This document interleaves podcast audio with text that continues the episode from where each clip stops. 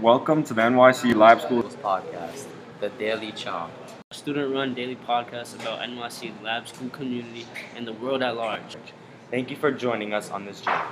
Hi everyone, I'm Ethan Pascale. Welcome to another podcast. In today's podcast, I'll be talking about Eleanor Roosevelt for Women's History Month. Eleanor Roosevelt is mostly known as the First Lady to FDR, but she was way more than just a trophy wife or just the First Lady.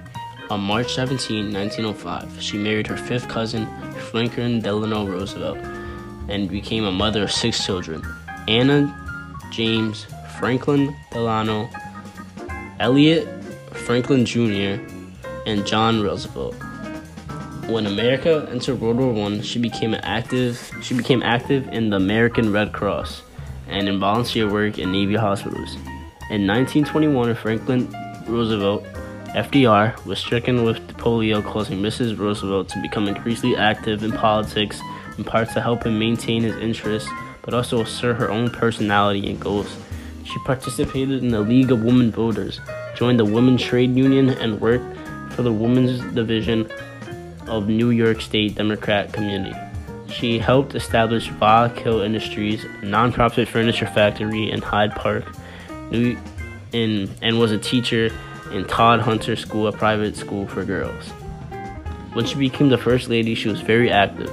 Eleanor Roosevelt informed the nation that she that they should not expect her to just be a, the first lady to be a symbol of elegance, but rather plain, ordinary, ordinary Mrs. Roosevelt.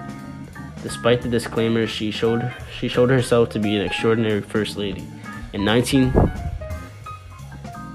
in 1933, Mrs. Roosevelt became the first lady to hold her first press conference. All only hers, not just the president. In an attempt to afford, she did this to in an attempt to afford equal time to women, who were traditionally barred from presidential press conference. She only allowed female reporters. This was big for women because no first la- no first ladies were ever present during a presidential press conference. Throughout FDR's presidency, Eleanor traveled around the nation, visiting relief projects, surveying work, working and living conditions, and then reported her observations to the president. She was known as the president's eyes, ears, and legs, and provided objective information to her husband. When the Japanese attacked Pearl Harbor and the United States entered World War II, Mrs. Roosevelt made it certain that the president did not abandon the goals he had put forth in the New Deal. She also exercised her own political and social influence.